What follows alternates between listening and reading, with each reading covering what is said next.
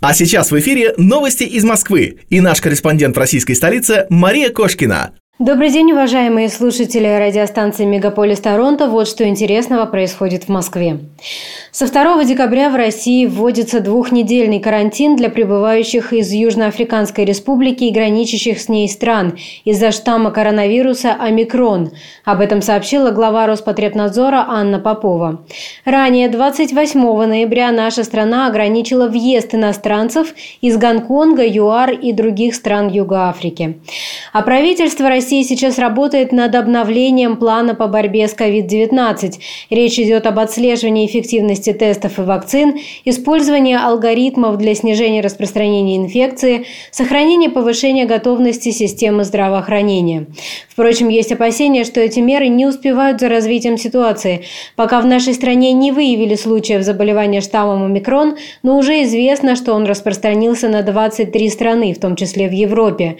Ученым еще только предстоит выяснить, насколько опасен этот вариант коронавируса. Пока известно, что у него большое количество мутаций в гене S-белка, которые могут делать его более заразным, а также повлиять на снижение эффективности антител. Между тем, в России зарегистрировали вакцину от коронавируса для подростков от 12 лет. В гражданский оборот препарат поступит не раньше конца декабря, сообщила вице-премьер Татьяна Голикова на совещании президента Владимира Путина с членами правительства.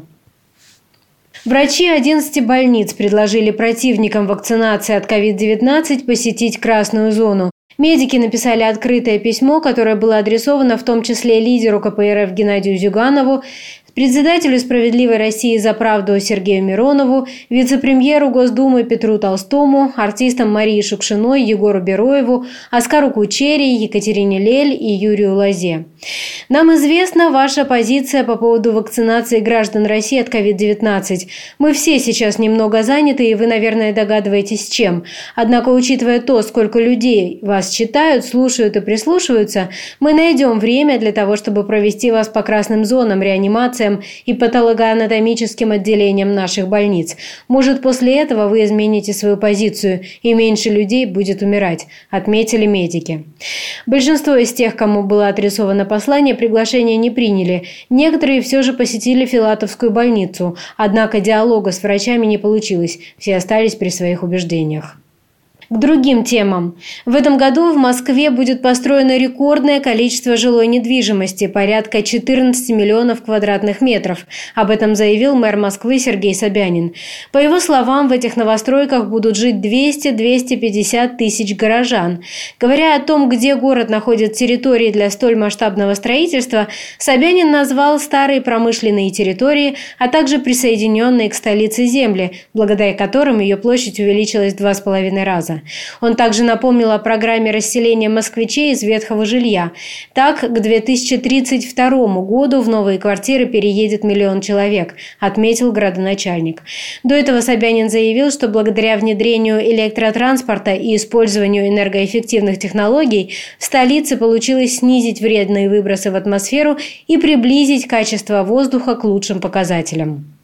Самый большой каток Москвы открылся на ВДНХ. Он будет работать до конца зимы. Площадь искусственного ледового покрытия больше 20 тысяч квадратных метров, а его общая площадь с инфраструктурой 53 тысячи квадратных метров. Посетители смогут кататься по ледовым дорожкам от павильона номер один «Центральный» до павильона номер 58 «Земледелие», в том числе вокруг знаменитых фонтанов «Дружба народов» и «Каменный цветок». Также для детей в возрасте от 3 до 8 лет будет работать ледовая арена. В будние дни каток можно посещать с 11 до 23, выходные праздники с 10 до 23, технический перерыв с 15 до 17 часов. Для посетителей есть раздевалки, два пункта заточки коньков, медпункт, 9 уличных точек питания и ресторан. Также гости могут взять коньки на прокат. Для этого подготовлено три основных павильона проката. Самыми интересными событиями сезона станут празднование на ледовой площадке Нового года, Дня студента, Дня всех влюбленных и Дня защитника Отечества. Каждую неделю планируют проводить спортивные зарядки и танцевальные занятия.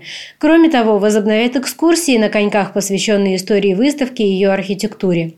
Купить билеты можно на официальном сайте ВДНХ. Придется заранее выбрать время и павильон для входа. Это позволит распределить поток посетителей пунктов проката и ледовой площадки. Также на входе установят дезинфицирующие рамки, а у каждого гостя будут измерять температуру. Коньки и другой инвентарь будут обрабатывать специальными средствами. Другие крупные катки открылись по традиции на Красной площади и в парке Горького. В Москве в этом году возобновят работу новогодние ярмарки и фестиваль «Путешествие в Рождество», пообещал мэр Москвы Сергей Собянин. В прошлом году их не было из-за очередной волны коронавируса. На ярмарках будут торговые точки и инсталляции. Мероприятия в помещениях, например, мастер-классы, проведут только если будет позволять ситуация.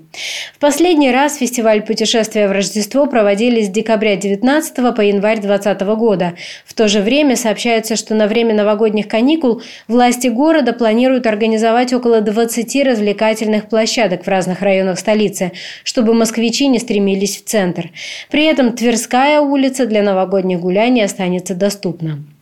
Сейчас в столице уровень заболеваемости снизился, выявляют около 3-4 тысяч новых случаев в день. Постепенно больницы возвращаются в обычный режим работы. Однако ограничения на проведение массовых мероприятий в Москве сохраняются. Они действуют почти с самого начала пандемии. На Болотной набережной после семи лет реставрации открылся Дом культуры ГЭС-2. Это необычное с точки зрения архитектуры пространство. В здании нет привычных этажей. На четырех уровнях открытого пространства, связанных лестничными переходами, размещены выставочные залы, классы просветительских программ, библиотека, детская площадка, книжный магазин, кафе и ресторан. Войти в здание можно по предварительной регистрации после предъявления QR-кода из соблюдением масочного режима. Центральная электрическая станция городского трамвая, или ГЭС-2, была построена в 1904-1908 годах по проекту архитектора Василия Башкирова и инженера Михаила Поливанова у Малого каменного моста на берегу водоотводного канала. В своем творчестве архитектор часто обращался к мотивам неорусского стиля, элементы которого он использовал и в обработке фасадов электростанции. Уникальной особенностью здания стал зенитный световой фонарь котельного отделения. Решение о выводе из эксплуатации ГЭС-2 было принято в 2006 году. Причиной стал износ оборудования и высокая стоимость производимой энергии. Кроме того, закрытие станции позволило улучшить экологическую обстановку в центре Москвы. Позже зданию ГЭС-2 присвоили статус объекта культурного наследия регионального значения. Это были новости из Москвы. Я Мария Кошкина. До встречи в эфире.